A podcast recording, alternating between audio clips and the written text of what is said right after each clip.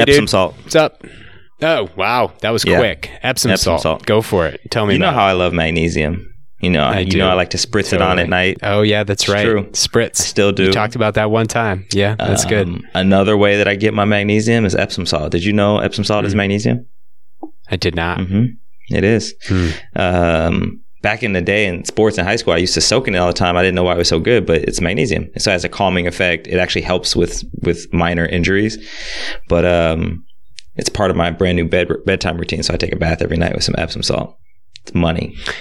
What what impact have you seen in your sleeping behaviors now that you're doing this? My deep I uh, my deep sleep has increased many fold. and do, you, do and it, it definitely makes you feel better in the day. Oh yeah, absolutely. Do you drink it? I actually do drink magnesium as well. I don't drink Epsom No, salt. I mean the Epsom salt. No. How do you apply it? I'll tell you about that in another stick. Oh, okay. That's a hook for the next Well, stick. A hook one.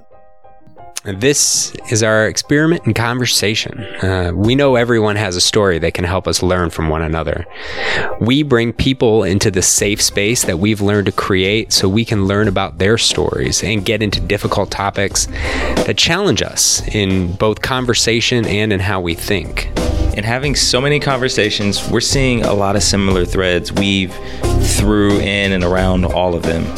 So, what we're doing is we're breaking down the conversations in order to create a set of tools and a map for you to help you be a conversation boss so that you may become a catalyst for connection in your day to day life. Now, we got to remind you to go to our website, www.moreincommonpod.com. Don't forget the pod. and we have to thank you for joining us in this journey. Uh, whether you just like hearing our amazing guest stories or want to understand better how to navigate difficult conversations, or both, uh, we love having you, and certainly your friends and family are always invited to the party. So if you think your friends and family could benefit from listening, invite them, invite them along. So before we get into this week's intro, uh, we just had an episode with Kim Cavallo, Yes, we did. and uh, what what did you what did you take out of that, Keith? I think for me, like, you know, how she manages the visceral reaction to difficult conversations by doing it with connection. She really aims at connecting with people. I just think it's a, it's, you know, it's something she learned, right?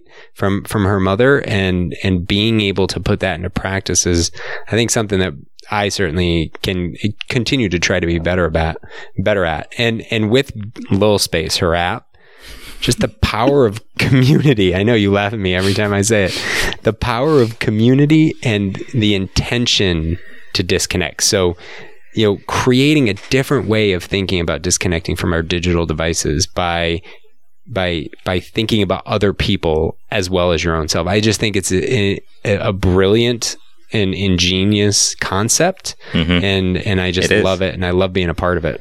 How about Yeah. you, man? So I don't often prepare for these, but uh, this hit me so hard. I wrote it down weeks ago. Uh, how hard it is for white people to say "lil," like.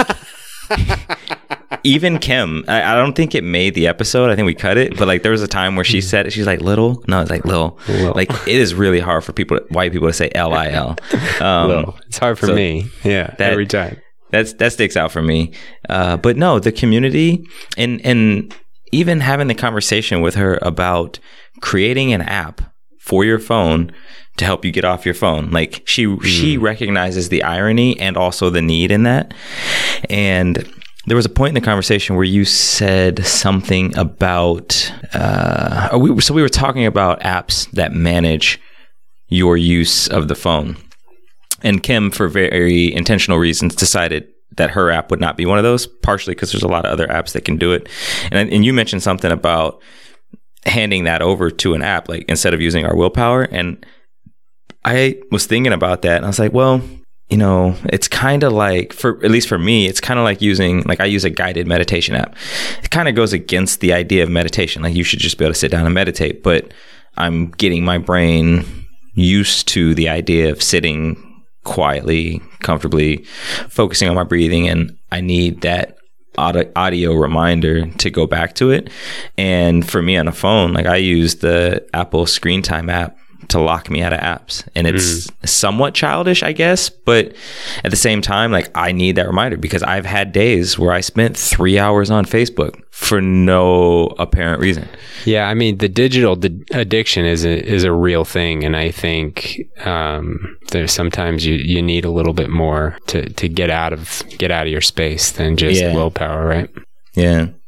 Um, Kim's just, she's good people. It's good Like, people. She's good people. So, uh, yeah. Um, who do we got today? Who do we got? Today we have Jansen. Jan Jansen, in his words, is born and half raised in Montreal, and then later moved to Toronto suburbs as a young teenager. And and I quote, "It's through all of my experiences up until this point that I have made me realize many things.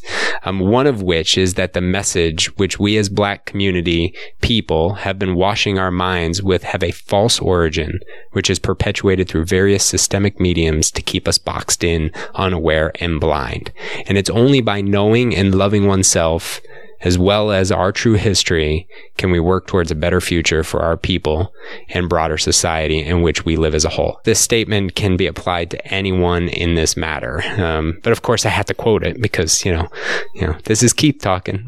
um, so Our people. What do you mean our people? and but it's with all this he created the wise men collective he wants to be a person of action uh, to bring positivity awareness education support and love to, to black people and to his brothers sisters and other future members of the of the collective to be part of the journey with him um, while making a positive impact within the communities they serve ultimately his aim is f- to have control of our own narrative as people through displays of action that will motivate people to do the same. So with that, what did we talk about, Rodney?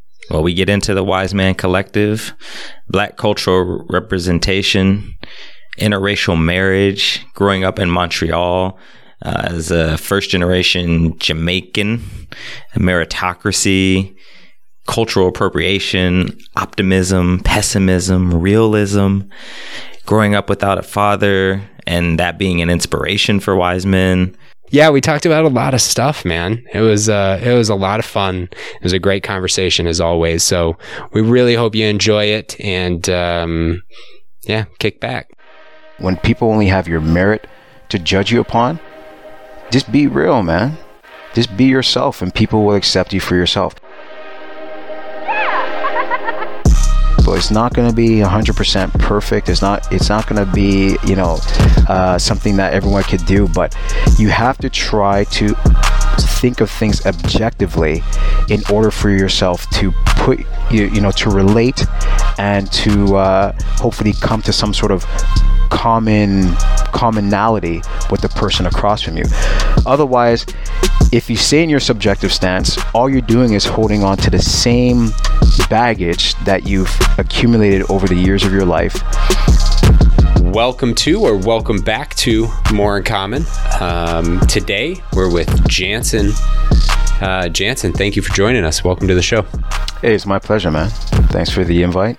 It's been looking, Absolutely. yeah, it's long overdue, right? It's been a, It it's really been a minute. It's been a long time. Um, so thank you for joining us. One of the things that I was hoping to to really to really get some further information on because I know it's not an official organization, but but this this wise men group that you have established. Obviously, you're based in Toronto, um, but really want to really want to learn a little bit more about that, especially for our audience, and, and kind of kick it off from there. Yeah, I mean, um, so WMC stands for Wise Men Collective, and uh, it's it's exactly as it sounds. It's a collective of of wise men um, looking to, you know, uh, invoke positive change, um, you know, make a positive impact um, within their their own circle and the uh, greater community in which in which they interact with, right? Um, a lot of what we do or the work that we do is in underprivileged area areas. So you know the downtown core, um, some of the boroughs like Scarborough, which is um, considered to be Toronto, but uh, just outside of the core, um, about 15, 20 minutes east uh, of downtown Toronto. And not every single member lives, you know, in Toronto per se, we we live all around the what's called the GTA, so the Greater Toronto Area. Um, so you could somebody could be living, you know, an hour west from Toronto, from the middle of it. Somebody could be living an hour east, but uh, we recognize Toronto as home, and we recognize our you know our duty to uh, to rise up and uh, for the greater good and to help uh, people around us and, and those who are less fortunate for sure. Um, I would say that the main focus is to um, build up our black community, um, demonstrate positive optics or imagery of what it is to be a young black male um, and a uh, contributing participant um, in the greater social structure um, in which we interact with. So that's that's essentially, you know, the WMC group. I'm proud to be the the founder um, of the group, and I'm, I'm even more prouder that uh, the rest of my closest uh, brethrens, as we call them, um, you know, stepped up. Yeah, stepped up to, to be a part of it. It's it's truly a brotherhood within within the organization in which we operate. Um, Rodney talked about this recently regarding uh, the day we I was out visiting him in L.A. and we were driving around and we saw two two black dads walking with their daughters, walking their kids yeah. down the mm-hmm. street all by themselves, right? And it's like I want to I want I want to flag that moment. Like I want to I want to note it, yeah. it as a as a point. Now the fact that we have to do that or that he did that is obviously a testament to the negative portrayal that is in society, especially around black dads. This is what Wiseman is about. Wiseman, Wiseman is to inspire individuals. What I'm not not to say like Rodney because Rodney's uh, not the right example. Wiseman was created. No, because here's the thing: when you said that you recognize those black fathers, you know, with their with their children, um, walking their daughters, and, and so on and so forth, that is the inspiration that I want that I wanted to um, bring out in young black boys who again didn't grow up with their dad who th- who think or may, who may have thought that being a black male means that you don't take care of your kids, but you have multiple baby moms. You, you know, you don't have any type of responsibility.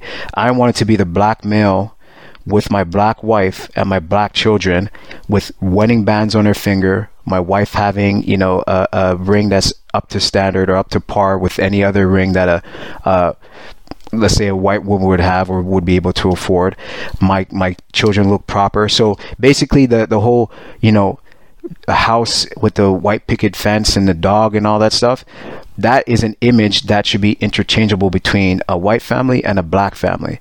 But right now that's not the reality that we're in.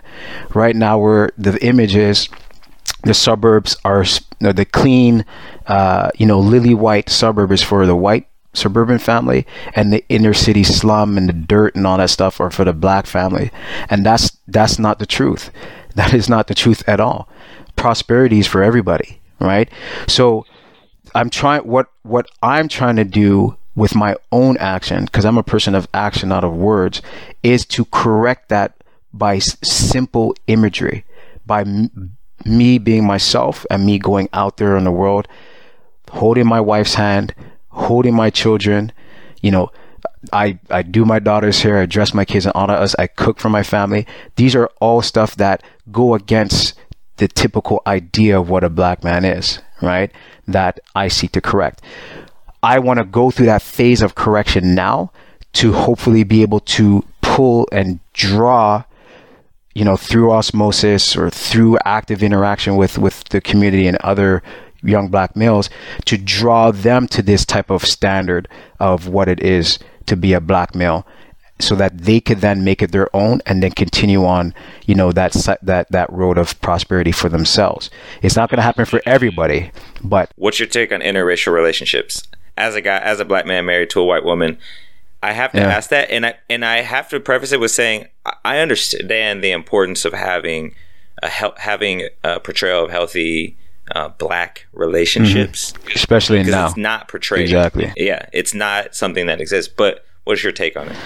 So my my take is, and I've I've been asked this question before. My take is this: if you don't genuinely love the person for who they are, first and are able to love the culture in which they stem from second, then it shouldn't be it should it shouldn't be a relationship, right?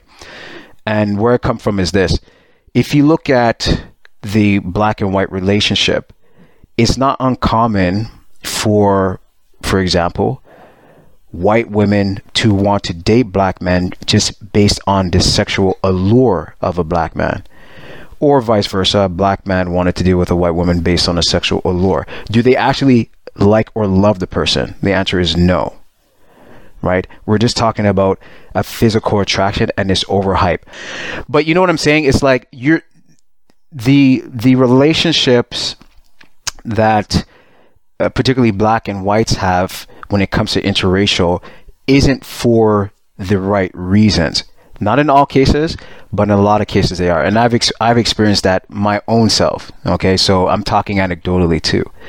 But what I firmly believe is and I see this like even members of the Wise Men and some of my really good friends. They're they're married to white women or um, Asian women or um, Middle Eastern women. That's the reality of the, of the situation.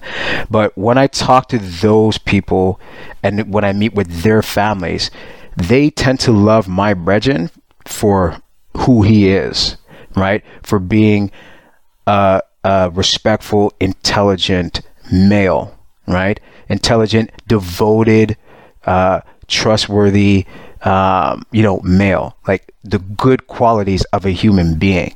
The fact that he's black just adds a layer, another layer to it that they sh- that everybody in that in that part should be proud of, particularly the children.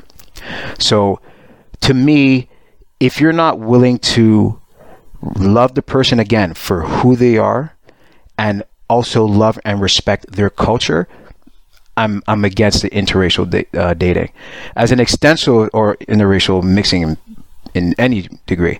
As an extension of that, if you're not willing to teach the cultures of both sides to your children and have them learn and grow up to be biracial and say you're half this part, you're half this part, and these great parts equal this other greater part, which is you now, and you have to carry that as an individual, then I don't agree. I don't agree with that as, at all, as well, because I think it's unfair that. Uh, and to me, this seems to be like some slavery rule that if you have one drop of black in you, you're black. No, that it doesn't work that way. The one drop. The one drop rules is utter foolishness, right? And you'll have black people say, "Well, you know, black gene is a dominant gene. Okay, so on that argument, how far back are we going to go? Like, if somebody's grandfather is black, are they still black? If somebody's great grandfather is black, are they still black? What what was where does it where does the argument stop? Right? Tom, So- Thomas Jefferson. I, I, I- to me to me is utter foolish, and and so if you if you have a child from two different cultures, and guess what, the cultures could still be black. I could go and have a child with a, a Ghanaian person, an African person. Am I just going to teach my child you're Jamaican or you're West Indian? No, right? I'm going to teach. I'm going to teach my child. Hey, you're West Indian. You're quarter Jamaican, quarter Bajan. You're half Ghanaian. These are the parts that make you be proud of your culture. Go out in the world and be proud and represent that, and be the best that you could be. what you just said there, I think, is fascinating Um, because you talk about black, but then as it relates to your heritage, it's Jamaican, it's Bajan, it's be proud, and this is very much the the privilege of white. Is we don't I don't talk about white. Right, like my, I'm not white heritage. My heritage is French Canadian. My heritage is part Irish or part this or part that. Mm-hmm. And we as white people are often very proud of those things. Mm-hmm. Um, whatever. My wife is, you know, half Italian. She's very proud of her Italian lineage. That should be the same thing to what you're saying. Like, be proud of your lineage. Yeah. It's, uh, you know, well, and it's and and that becomes a very confusing thing for me specifically because I don't know mine. now, how many people in the collective right now? So yeah, so if I could take a step back, so originally when we had the wise men, it was three of us back in high school. So there's my two The of my best friends. Yeah, two of my best friends. In fact, the the name Wise Men um, was brought up by my my one of my best friends, Brian. Uh, we call him Bugsy Killer or Killer for short, and he's like, "Yo, it's always the trio we apart." Pardon my, or don't pardon, but I'll, I'll break out a little bit of West Indian lingo for you. But he's like, yeah, it's always the tree we that touch road, that's parring, blah blah blah blah. It's like, yo, we're like the trio wise men, brethren. And, and I'm like, I'm like, yeah, you know, I could roll with that. I could roll with that. Um, and that's essentially how Wiseman came about. Was me, Brian, my next boy Sean, uh, who we call Jiggy or or Cairo for uh, as another pseudonym, and then have myself. I took that. Um, we went into the entertainment side of things, so we were DJs. Um, I started doing some promotion under Wiseman Entertainment um, in college, or actually in our senior year of university, going into college. Um, and then there was a little bit of a quiet period after that. And I was just looking at, you know, the the entrepreneurial, um, you know, uh, uh, wave of people just coming up with their own brands and and their own ideas. And I said to myself, I'm like, here I am, you know, spending money buying Nike or buying, you know, New Era sport team apparel and so on and so forth. So I'm basically investing in all these other companies and investing in their brand when I had my own, right? I had my own, my boys had our own. Um, and I just decided to to materialize it and make it real. So um, I went created the emblem, and I said, well, I don't want to do the promotion thing anymore or the the music thing necessarily. I wanted to have, you know, I was at a point in my life where I wanted to make more of an impact in society. So that's where the whole Wise Men Collective idea came from, um, and uh, that is a conglomerate of my high school boys and my university boys. So, long way of answering your question, guys. Um, when you're looking at total numbers, there's probably about 15 or 16 of us right now. Um, and uh, yeah, all all different individuals, different backgrounds, a lot in common, definitely.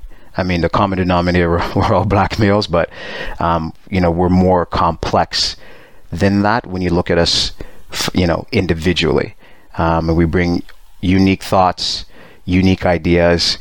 We're we're in a chat, and there's a lot of great conversation, a lot of great debates that happen. Um, that borderline arguments, but at the end of the day, we're all brothers. And you know, once we once we have a cool off period, we come back and we we uh, you know we talk about something foolish to to uh, you know smooth things over and then carry on with life. You're wearing a shirt right now. Yeah, so You um, have some. You have some swag, some gear. I do have some gear. If you guys could see this emblem, this is the original emblem that I uh, that I created, slapped on the You- shirt. did you design that your, Yep, yourself? yep. Um, everything is, you know, organic, homegrown, whatever you want to call it. Um, the original emblem. So this is supposed to be a crown, or it is a crown, right, to represent, a W. um, you know, the the royalty and the lineage of of the black man or black people in general. I don't want to discount our, our women. Some people may ask me about that. Um, we understand that we come from women, so the black queen is paramount, almost top in in the hierarchy of things, right? Um, the so the top is a W, the bottom is the M. Together they make the crown. The dots, I was just playing around with it. I mean, um, as much as some people may say, you know, I'm a serious guy and whatnot, I love to have fun. I got a, a wild sense of humor. I love anime. I love I love Dragon Ball Z, right? So a little bit of inspiration came from from you know that having the the Dragon Balls sitting on top, um, and also representing um, three wise men in a sense, very loosely, right? Very loosely uh, representing that. Um, and if I could just show you real quick, um, this is the new version of the logo. So essentially the same thing. I just brought the dots in the middle, uh, in the actual W itself. So, uh, 15 black men from the outside, it's like, oh, they're all black. They Exactly. all be- Exactly. They must look alike. They must be alike. Yeah. But we all, like, we three sitting here know that black folk are not a monolith. Mm-hmm. And you alluded to several times in that your uh, West Indian uh, heritage. Mm-hmm. What um, is, does everybody share that as well, or are there many different heritages heritages in the group? Yeah, there's there's many different. Um, I mean, even myself, if you break down my heritage, I'm I'm half. No, I'm Canadian. To be quite clear, I'm I'm born in this country. I'm actually originally from Montreal. I'm born in Montreal. I moved to Pickering, which is a suburb. Um, my mother's side is Jamaican. My father's side is Bajan. Um, but I was raised by my Jamaican grandparents. So a lot of the influence that I have growing up is from the Jamaican perspective, um, and the the stance that I have, or or the way that I grew up in this world, is that of a, I guess you could say, like a first generation Canadian um, that has that Jamaican influence in Canada, right? So there's a lot of navigation through that that I had to do growing up. When you look at the some of my other friends, um, very similar backgrounds. They're they're Jamaican. Um, I grew up with others that are Trini or Guyanese um, or other Bajans as well. Um, predominantly, there are other islands that do make up the West Indies, um, but those are the core of the friends that I've had. Um, when you look at other members now that have come later on in my life, you know, in university, um, that's when I started touching on individuals from Ghana, from Nigeria, um, Tanzania, uh, Kenya, Ethiopia, um, and started getting that exposure. And I would say that, you know, that's one of many of the turning points in my life in understanding, you know, who I was as a, as a black person, who I was not just as a West Indian, but also as a descent of these African nations, um, and uh, learning to have pride in that um, and and making that that connection. Um, you know, looking at my African brothers as essentially, you know, my forefathers. Right? The, these are the people who, you know, who we we we we stem from, um, and and try to build that bridge. Uh, you said navigating being a first generation Jamaican in Canada or in Montreal. Mm-hmm. What let's let's dig into that a little. What is that? What do you mean by that? What type of navigation was that for you as a kid? Yeah. So first first generation Canadian. Yeah, first generation Canadian. Um, Is that not what I said? well, you said first generation Jamaican. Oh, Yeah. my bad. I meant Canadian. Yeah. So the reason the reason why I, I make a clear distinction on that and, and an emphasis is because even growing up, if you saw another black person like, yo, yo, Brad, where you're from? And you're like, oh, I'm from Jamaica. We're not from Jamaica, right? We're from Canada. It just happens that our parents are Jamaican or West Indian. But the growing up, everybody just wanted to have that association, that attachment to Jamaica because of its influence that you even have people who are not Jamaican claiming that they're Jamaican, right? Or speaking patois and, and having that Jamaican slang. And it's not it's not to take it as a diss necessarily or, you know, to say a, a certain person is fraud. The way I look at it is you have to be proud that we are so influential uh, and that we have that type of impact on people that they want to be like us, they want to emulate us, right? Um, even when it gets into into American hip hop, a lot of people don't even realize that West Indian people created hip hop. They founded hip hop. If you look at the forefathers of hip hop, they're all Caribbean individuals. DJ DJ Herc, um, Afrika Bambaataa, and um, there's a third that's slipping my mind right now. Um, he'll come back to me. But these these individuals are, you know, you got a couple Jamaicans and a Bajan in there, a- an individual from Barbados. So we we are very influential people. The West Indies as a whole is very influential. Uh, so I get that piece. But navigating that when I was growing up, um, you know, again, looking about self, I always used to say, "Yeah, I'm Jamaican. I'm Jamaican. I'm Jamaican." But when you go to Jamaica and you re- you meet a Jamaican, it's not the same. They're like, you're not Jamaican, bro. Exactly. The, the Jamaican will tell you you're not Jamaican. You're a Canadian, right? Right off, they, they, they even know by the way you. Even if you speak patois, like they could tell the accent. First of all, even if I'm speak, I, I could try to speak, you know, the the most perfect or fluent patois possible for myself, right? Um, you know, if I'm down there and, and and I feel climatized, if you will, Um, I could try to speak it as best as possible. They'll still know I'm not from there. There'll be some word that I'm not pronouncing right, or just the alliteration, or the, the sorry, not the alliteration, the the uh, cadence, Pronunciation. cadence Yeah, the cadence. in which I'd say something, or just a phrase that is not the way Jamaicans say it, right? Um, that just doesn't line up, right? That's a common experience from first generationers that are living elsewhere that go back to. I've heard it from my Jewish friends. I've heard it from like Armenian friends all over. Mm-hmm.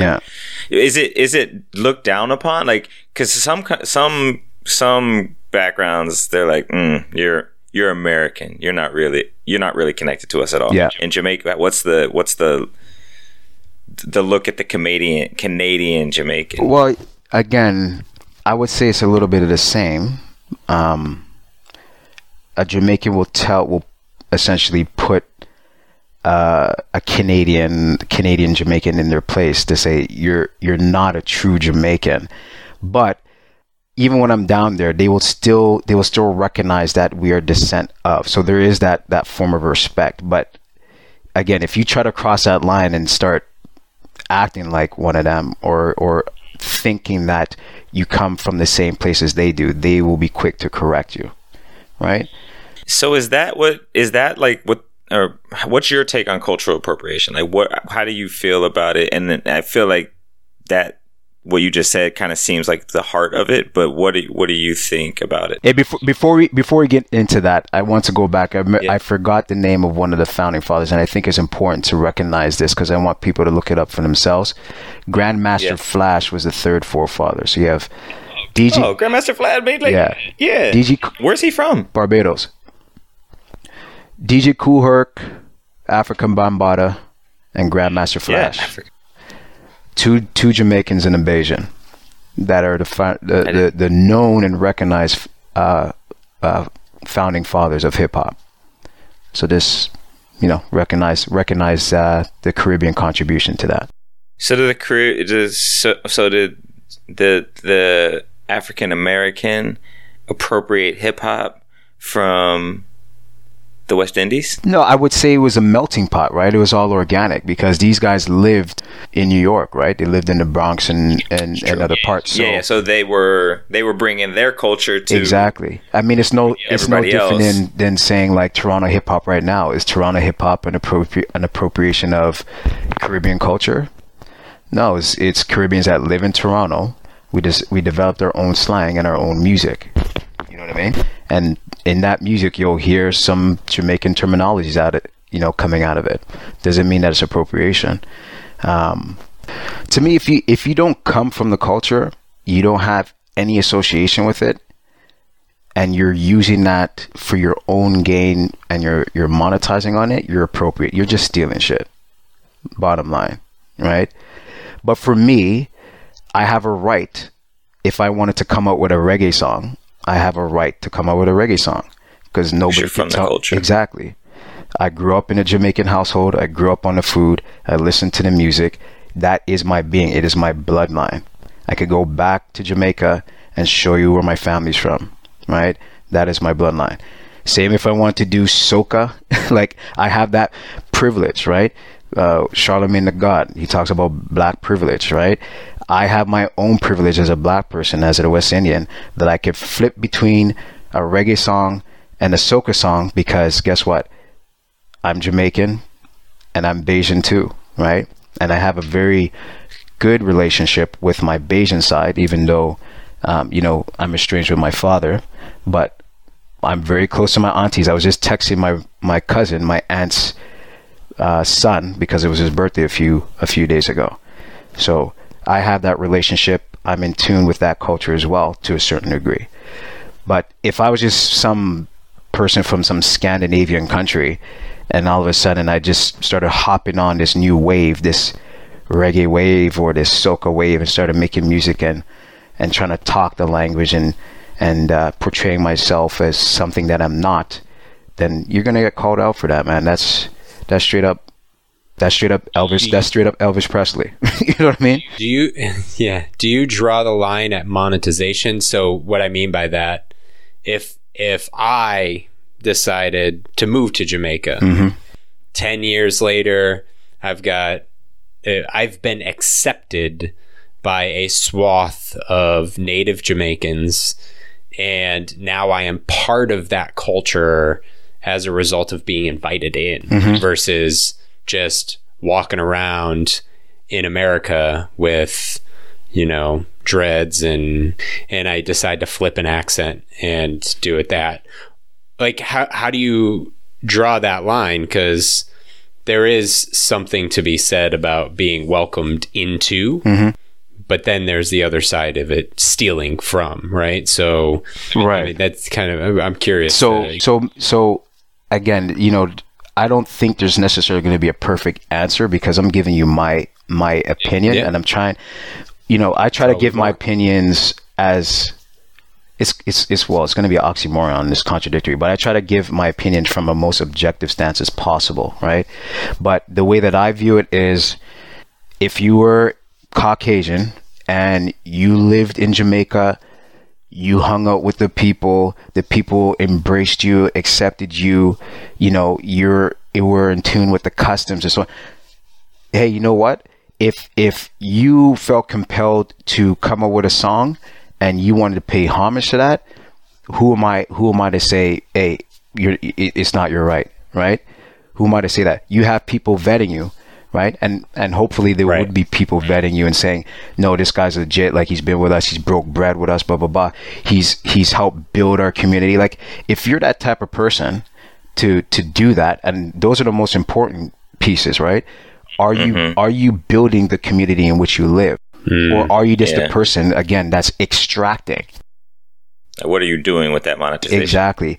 Just like any other European country that comes into these African or Caribbean countries, they look at the resource, whatever that resource is, they extract it and they take that wealth back to their homeland. That's appropriation. But if you're staying, you're you're embedded, you're invested, you got skin in the game. Hey, you know what? To me, you're you're I guess quote unquote a brother just like the rest of us, right? you're, you're you're you're building the the culture that you're trying to embrace. You're not just stealing it for your own personal gain, Exactly. uh, whatever that gain may be. Um, no, and I, I think that's a it's a it's a great point of view. Um, just thinking about it in this conversation, that idea of am I am I just doing this to do it because I think it's cool and I'm gonna do it, or am I actually doing it as a part of my experience with it? That's right. Not just not just from it. Yeah. Right. And we're going to take a quick break from the show. I hope you're enjoying the conversation so far, but we have to remind you March 1st is the National Day of Unplugging. You got to download the Lil Space app, L I L Space app, from our conversation that we had uh, just, a, just a couple of weeks ago with Kim Cavallo. Um, we have partnered with her in her nat in her Unplug for a Cause campaign, along with an organization called Text Less Live More. Uh, they are a student-led peer-to-peer national awareness campaign with a mission to end distracted driving uh, to prevent tragic crashes and save lives. Ultimately, for every hour that you unplug through Lil Space app and and tag the Text Less Live More More in Common campaign, More in Common will donate a dollar for every hour up to $500 um, to TLLM. So go unplug and don't forget National Day of Unplugging on March 1st, 24 hours for your enjoyment with your family and friends. Of course, you got to keep that phone on for emergency purposes. Hey, we're going to get back to the show now. So I take I, I do take up I do take up issue with with people fronting, right? Um, For those who may not know what fronting is, means, how would you define it's it? just it's it's posturing, man. It's posturing as something or someone that you're not, right? Don't front, man. This this is the thing. Like the the the greatest currency that you could have as an individual is just being yourself. You take everything away. You take money, clothes, all that stuff. When people only have, you know, the merit, so it's a meritocracy at that point. When people only have your merit to judge you upon, just be real, man. just be yourself and people will accept you for yourself and get you know what i say that as a 36 year old man now i had to i had to learn that you know coming up as a teenager myself like where do i fit in you know how do i portray myself? There's there's a whole range of things that we got to work through as young adults and stuff like that.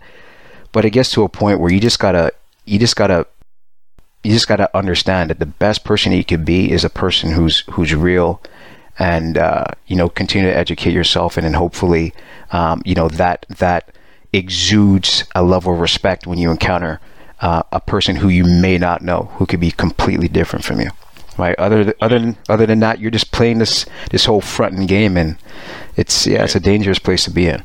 And and you're stealing other people's identities to find your own and it's it's a it's a slippery slope in that respect right? And i think uh that's right yeah. What do you What do you think about meritocracy? Um, I somewhat wish that the world was based on that, but as a realist, I know that that's not possible, right? Um, if we could try to find a balance between meritocracy and you know what we live in now, which is primarily driven by capitalism, um, you know, and maybe maybe we already experienced that in you know first world in first world countries, right? In in developed countries, first world countries where we have democratic process, uh, maybe you already experienced that now. I just think that you know we're we're kind of shifting a little bit too much to the true nature of capitalism, which which has people um, stepping on on the back of their fellow man, right? Um, and not looking at rewarding individuals for the great work that they do. It's it's more now, you know. I think we were talking about the the squeaky wheel getting the grease. Is who's able to make the most noise gets the the, the most credit, right? Um, as opposed to looking at the the just things that they do and um, again the positive impacts that they're um, that they're making within their community and and and really rewarding individuals based on uh, based on those things, right? What is your so you you mentioned realism and you talked about um, being optimistic and being as optimistic optimistic as possible. What's your take on optimism and realism and pessimism? I mean, optimism is just hoping for something, right? You you have hopes, you have dreams, um, you stay optimistic that you could achieve them, but you know, being a realist, you have to understand that not everything that you hope and dream for will come to fruition. Not everything that you plan for will come will come true, right? Um, but I think it's the it's part of the human experience to have a little bit of struggle that helps to build character. And maybe what you plan for may not happen in five years, but if you continue at it and you learn from your mistakes, it may happen in six, seven, or eight years, right? Um, so, I mean, perseverance falls in line with those things. Um, I think that's a I think that's a great example demonstrating the power of optimism rooted in realism, Mm-hmm. right? That idea that I I'm going to do everything I can to achieve something and on the end of the day I have a I have a positive outlook that this is going to happen. Mm-hmm. Being realistic that it may not maybe in 5 years, but maybe it will happen in 6 or 7 and continuing down that path of potential positive outcome versus pessimism is uh, it's never going to happen. Mm-hmm. So I'm going to be realistic about it. It's not going to happen. So I'm just not going to do anything about it. yeah. I've shifted a lot on this. Like I used to think I was a realist, and now I don't think optimism and pessimism are related to realism. Because, and actually, I'll send you the podcast, Keith. I was just listening to Dr. Mike, uh, the sports psychologist for the Seahawks, and he was like, you know, people hear optimism and they think it's soft and fluffy, and it's like, oh, I hope the world will be great. Yeah. And he's like, no, it's not it. He's like, optimism is the thing that gets you through the hard shit because everybody has hard stuff, and if you're pessimistic, you have no chance. Mm-hmm. If you don't think you can do it, then you can't. Yeah. You And won't wake like- up and do the hard work that day just to make that day happen. Right. which makes it not happen. And it's like the realism thing is like everybody sees the real world. Whether or not they acknowledge it mm-hmm. is that's separate. What's your mindset when you when you get to that hard spot is the question with optimism realism. That's where I've come to it now. Um, but I think it's st- always I, I still anchor, and I wrote a blog about this, Jansen. I still anchor on the general human experience in our society because, like you said, Jansen, optimism has this fluffy connotation to it. It's like, oh, you're optimistic. And pessimism has this real negative connotation. It's like, I don't want to be labeled as a pessimist. So, but I'm a realist instead. Yeah, I'm not going to do that. I mean, you know, it's not going to happen. I'm being realistic about it. So, why do anything about it? Is a pessimistic attitude and mentality rooted in, or disguised as realism because you don't want to be identified as a pessimist. So, you identify yourself as a realist. Yeah. I mean, i there's like a little area, a gray area where you could kind of like shift back and forth, right? Um, the way that I look at it. Um, but I mean, very good points from from both of you on that one. I, I'd have to take that back. I'd like to listen to that podcast actually, yeah. I'll send it. if you're able to send that. hmm I think I think you know again, being a realist is a frame of mind. Like what what is real, right? How do you how do you perceive reality? Um, so the reality for the three of us in in this in this room in this virtual room um, could be dramatically different when we leave this desk when we leave this you know our, our house and when we step out on the street so you know the or you know since since it's been a, a frequent topic with some of your previous guests when it comes to race the reality a caucasian male would see when he steps on the street versus a black male when he steps on the street are two totally different things. And because we view it two to- totally different ways, that would weigh on whether we're optimistic about the day or whether we're pessimistic about the day. You know what I mean? Some would argue, well, you know, because of white privilege and it's the quote unquote white man's world, you got nothing to be pessimistic about. You're always going to be walk- walking around whistling Dixie and being optimistic about the world because you're not worried about being arrested or getting shot, whatever the case is. Uh, a black male may be more pessimistic because he always has to think about shoot okay am i wearing you know am i wearing something that's too ominous? Like should i pull out my pants? Should i wear, not wear this do-rag? You know what i mean? Should i not play my music too loud? Like that's a lot of things to think about that is like a negative tick on on your psyche man. Right? So for sure. No. you know you come out and after It when you talk when you talk about when that black male may give a response you know a white friend could say hey keith you could ask rodney hey rodney you want to go down to this this party down the road or this bar down the road rodney might be like nah man like i'm not i'm not stepping up my house you know what i mean like it's it's after dusk right now um there's a lot going on. I don't. I just don't think it's safe out there. Like, well, why do you have to be such a? Why do you have to be such a pessimist, man? Like, why you gotta be so negative? We're just going down the street. It's like, okay, you think we're just going down the street to this bar.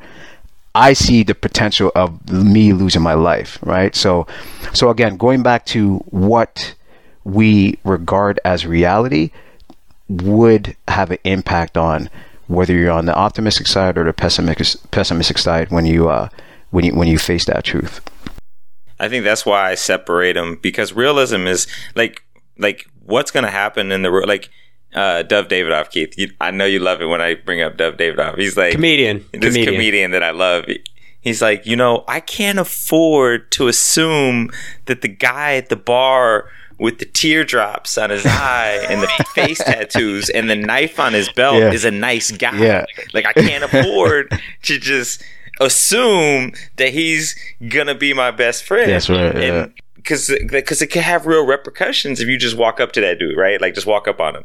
Um, that's that's just that's like no matter what your mindset is, like I'm optimistic that this is gonna be good. Like this is this is You gonna still be a you good- still have to anchor that idea right. in the reality that the variables here are pointing to a potential worse Yeah, outcome. you than should- yeah, I think like, a disaster. doesn't- doesn't- it's a downright like, disaster. Optimism doesn't fix the hard situation. It's what gives you the ability to keep going Mm-hmm. and apply logic to get you out of the situation right. or keep you from getting into the going to the bar with like maybe I don't know like all the bikers that wear like Nazis like swastikas. Like I don't know if I want to be there. Like I just might not be at my spot. Yeah. So you talk um, a lot about the the Jamaican influence Yeah. um, of your of your heritage.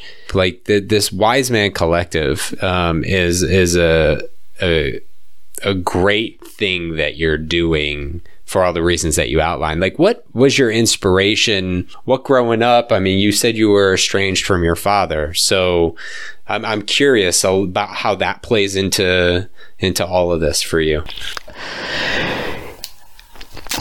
I mean, the the core and essence of it is, um, you know, me growing up without my father. Um, as a child, like at all. Like yeah, I mean, so th- I, I believe three was pretty much the last type of interaction that I had with, had with him. Right? do you even remember that? Yeah, vaguely, vaguely. There's yeah, it's kind of funny. There's there's some things that I remember as a childhood. You know, you know, at my kid's age now, that I know for a fact was impactful to my very being and my character of who I am.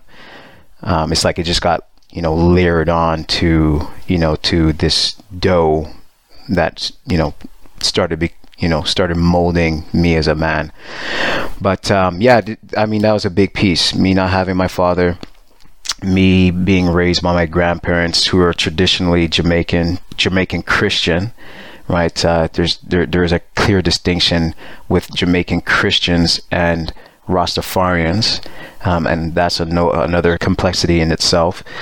Um, and uh, yeah, being a product of my environment, right? So when you grow up, Montreal was a, a interesting time in the 80s and early 90s. Um, a lot of people don't seem to know the history of of Montreal.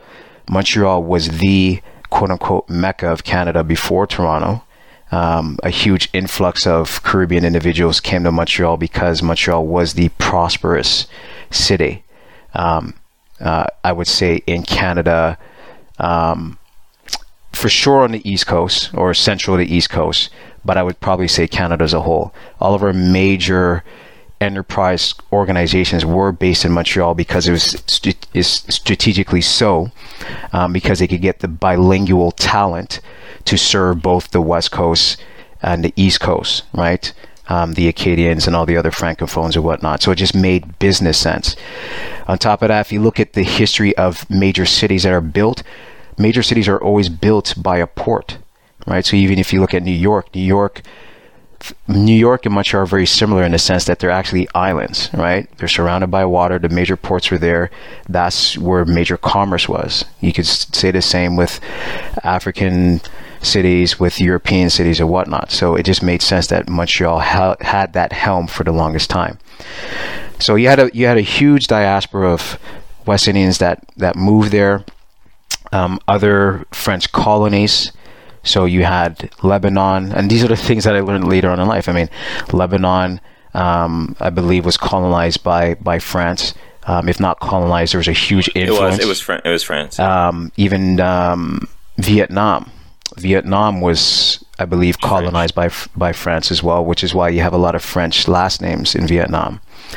Um, so there was a huge mix, not just Afro, you know, centric, but also uh, Middle Eastern um, and Asian that was in this melting pot. As I grew up, you know, just through friendship and, you know, some of the rough experiences that I had, loyalty became a very important thing to me, right?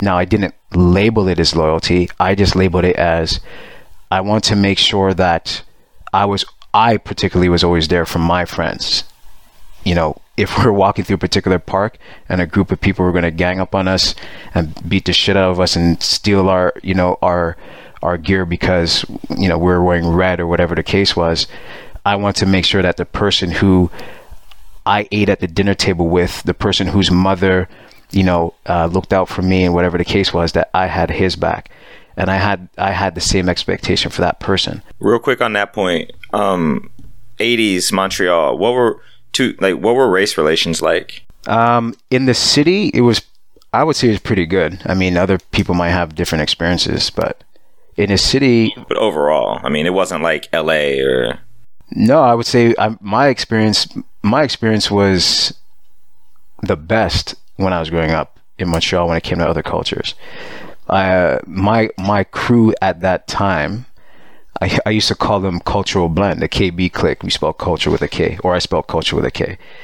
Um, the KB click. So you had West Indians. My best friend was Cambodian. I had a couple of Cambodian friends, um, Vietnamese, Chinese, Lebanese, Egyptian, Pakistani, Indian. Like there's like a ton of us. I think again, 15 or so, and we we all hung out together and uh, we learned from each other culturally. We learned from each other just through our own personal experiences. It was it was a beautiful thing. It was guys, it was girls. It was just an awesome mix. It wasn't until I moved to Pickering in Toronto where it was black and white, and that that mm-hmm. was actually um, unsettling and foreign to me because that's that is not how I grew up. That wasn't my experience. And you know, when I had to make that decision who I was going to chill with, well, I was like, okay, obviously I'm not, you know, I'm not going to chill with all the white guys, right? Because that, you know, I don't listen to rock. They have a totally different experience, but I still felt uncomfortable chilling with all the black people because, you know, I knew that other individuals had more to offer than just me being part of this one group. Because you look alike. Yeah. What are Canadian gun laws? I don't. I have no idea. Well, right now they're trying to re- like, in, are, in Toronto or in Ontario they're trying to ban handguns, like outright ban them. And they they're they're even talking about making this a national legislature or a national bill. I don't know, man. Like to me, I haven't done much research on it, but again, my opinion is that's not going to solve the problem. Right? It's not going to solve the problem because guess what? People already knew they were going to go to jail for having a gun, period. I'm pretty sure we even have a law where you get years for each bullet in the clip, right? So that's not stopping anybody from shooting anybody. It's not stopping anybody from killing anybody. So what what would a gun ban do for an individual, you know, who's who's looking to kill somebody? The other the other flip side of it too is I remember back in the day. So even when we had low uh, low gun violence, I bet you if you looked at the statistic of knife violence, like how many people got stabbed by a knife um, or killed by a knife, I'm pretty sure that would have been pretty high. It's it's kind of like you know, it's it's reciprocal in a sense where people, if it's not guns, it's knives. It, that's exactly it. Now, so do you think that's a justification though? To not like, have. Do you think that's a justified argument? No, it's not to, a, to, to, keep, base, to keep guns. Around. No, it's not a justified argument, but it it's it's supposed to be an argument to force us to look at the root problem. Why do these mm. individuals want to go and harm somebody to that degree? Right? There's a there's a social there's something socially constructed that's affecting these individuals to want to harm a fellow human being, particularly someone that someone that looks like themselves, because you know, the statistics keep flying that most of the violence that you see, they say black and black violence, but if you go into an impoverished white community, there's white people killing themselves too. It's white on white violence. Right? So yeah. it's kind of like, it begs a question, what, what circumstance are these people in that they want to kill somebody that looks like themselves, right? Or somebody that they will call a brother one minute and then call a nigga the next minute and want to kill him. You understand?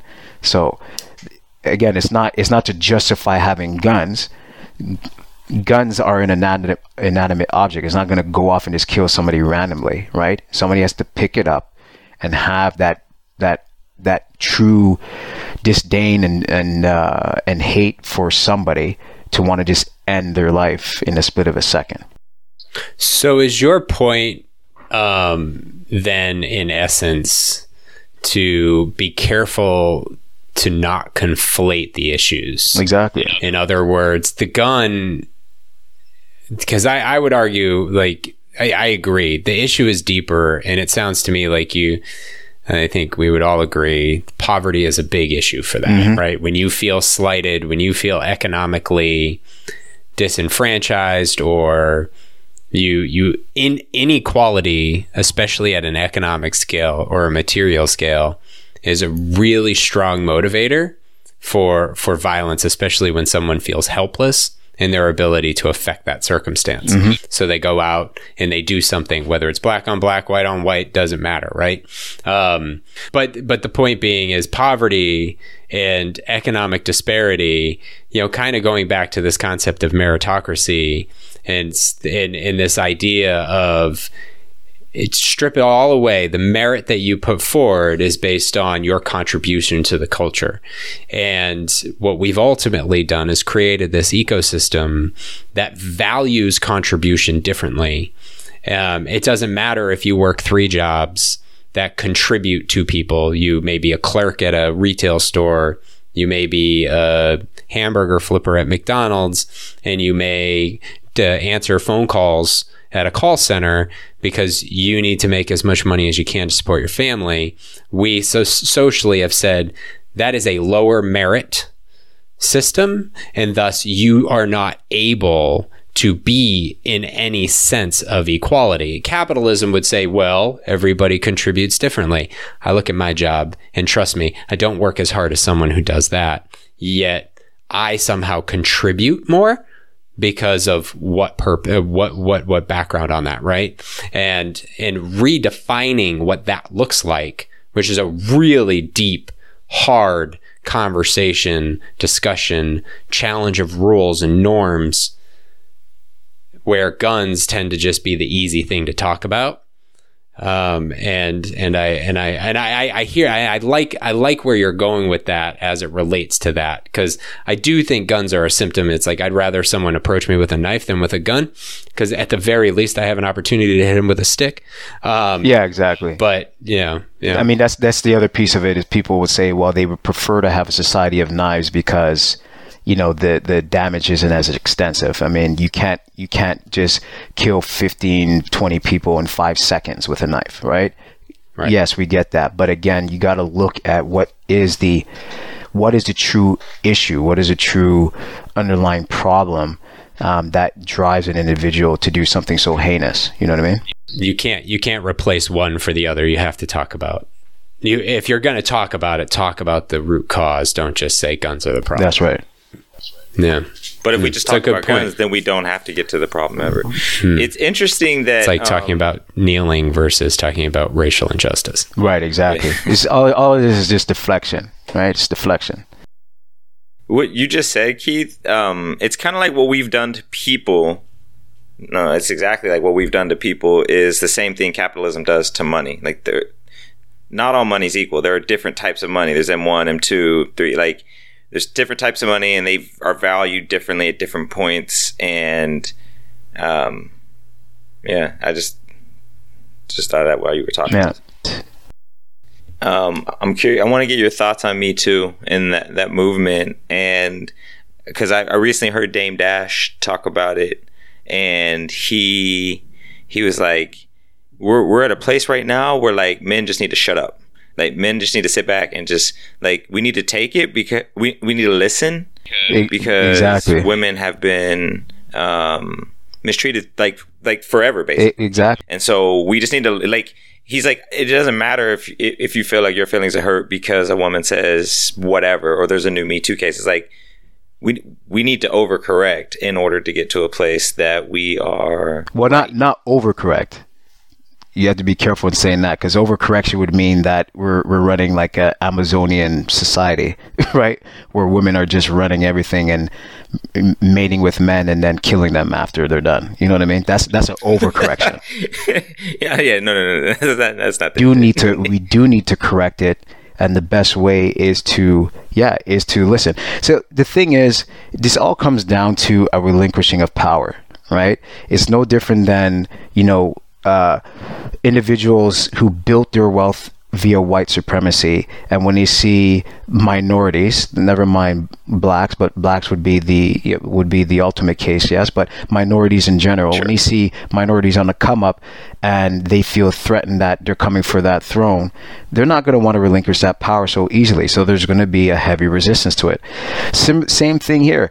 In in a male dominated society no man who's able who's who's living prosperously just by being a man and and living the spoils of being a man is going to want to listen to the person that they've been subjugating and um uh, and and you know uh, and um, holding down. They're not going to want to listen to that person and hear their pain and and hear what they went through. They, they don't have time right? They don't have time. They don't care to hear about the things but the the the truth of the matter is we do need to listen to you know to our our women right of what they went through. And we need to correct the way that we treat them. We need to correct our behavior. Now some of it some of it you know we didn't know about right? I'm there's some foul shit that i used that i used to do when i was growing up as a young kid. A lot of that had to do with the fact that again i didn't have a proper male role model to truly treat teach me how to treat a woman I had my grandfather. I saw how my grandfather treated my grandmother. Saw, right? And what I saw my grandfather do was um, he has to be credited for for instilling a lot of great values and traits in myself. He was always supportive of my grandmother. He he cooked in the household. He cleaned, and when I say clean, like meticulously scrubbed floors, all this other stuff. This was this is stuff that was deemed to be, uh, you know, for women right? Women's domesticated work. My grandfather did that. My grandfather would sweat cleaning toilets, right? Because to him, you know, being part of a man is to keep your household, right? And to contribute to the to the to the um to the chores of a household and not to just put it on on a woman, particularly in today's society where a woman works too, right? But my grandfather did not have any sex talk with me. My grandfather didn't talk to me about dating. He didn't talk to me about any of these things that people would consider to be a rite of passage between a father and a son. We did not have any of those talks. So a lot of the stuff that I learned about women is off the streets. And I'm learning and I'm learning from other kids no no younger or older than myself. You know what I'm saying? So like that in itself, you know, it it, it took me through uh, many years of womanizing that I thought was normal. I thought was right because I just saw everybody else doing it. I saw the Gallus doing it. And for those of you who don't know, a Gallus is a West Indian way of saying a player, right? So just how, how you have a pianist, a scientist, a scientist, uh, a Egyptologist, right? You have a Gallus, which is you know a specialist in gal, right? In girls, okay. So I saw Gallus. I saw you know uh, other individuals acting this way, and I just thought it was normal. Going, if I go back to my father, my father had four sons, me included, with four different women. So what I knew of my father was he was a Gallus. Well, I'm a Gallus by blood, right? Like I'm gonna mm. womanize and so on and so forth. So, but that behavior I had to learn from strong women. One of them, particularly being my wife, I had to learn from from her that that behavior is unacceptable and that's not how you treat people right? Um, so there's there's there's some self-correction that i had to do in that regard.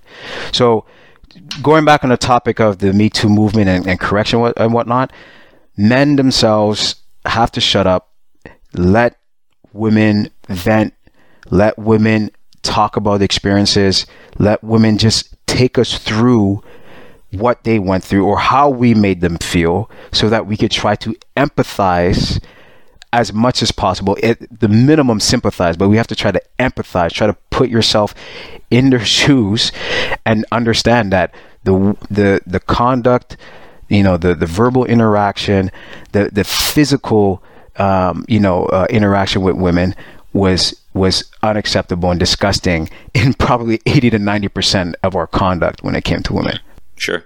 There's um so we talk a lot about representation. This ties into wise men and prior conversations that we've had on the show and and now talking about me too. And there's this interesting thing happening um, culturally mm-hmm. uh, across the world, especially, but you know, Western cultures in particular.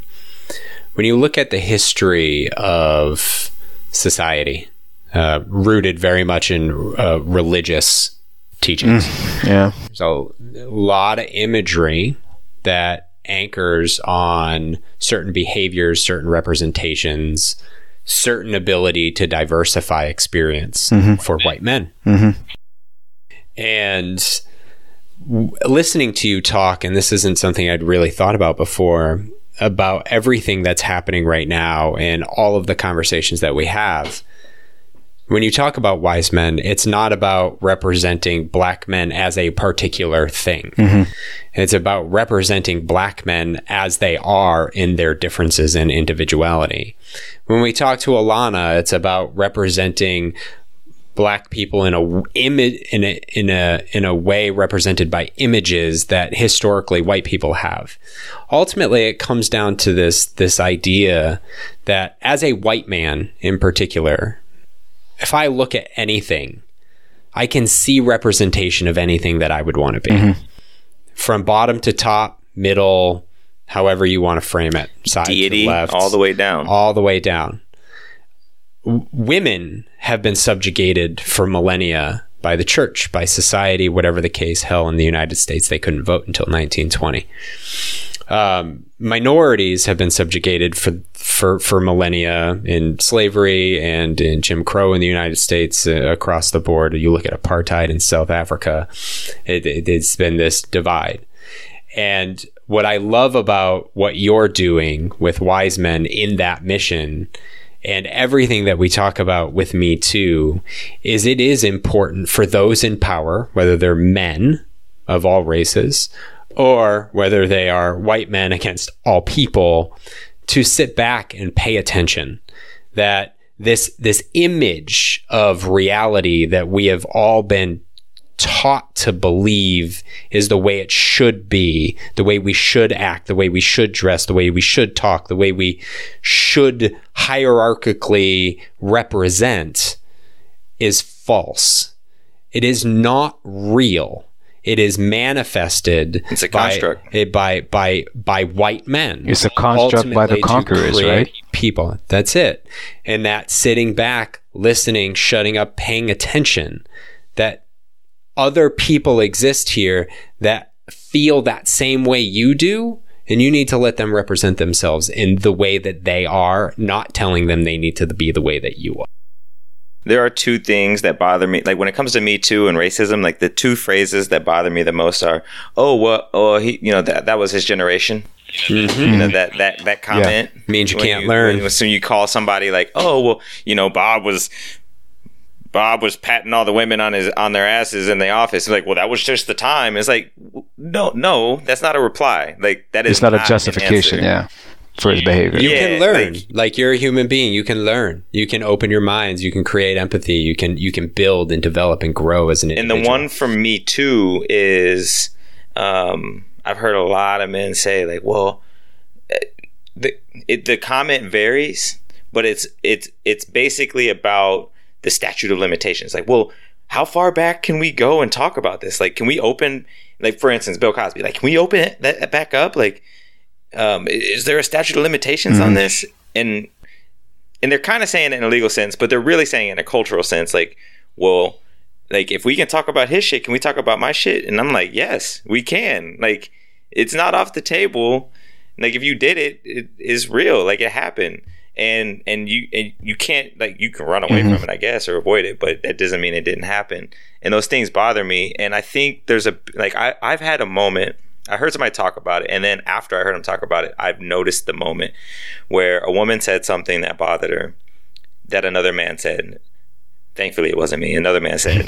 and I, my immediate thought, my immediate reaction was to jump to defend him. I didn't know him, and the comment was not defensible. But I was like, "Oh, it wasn't that bad."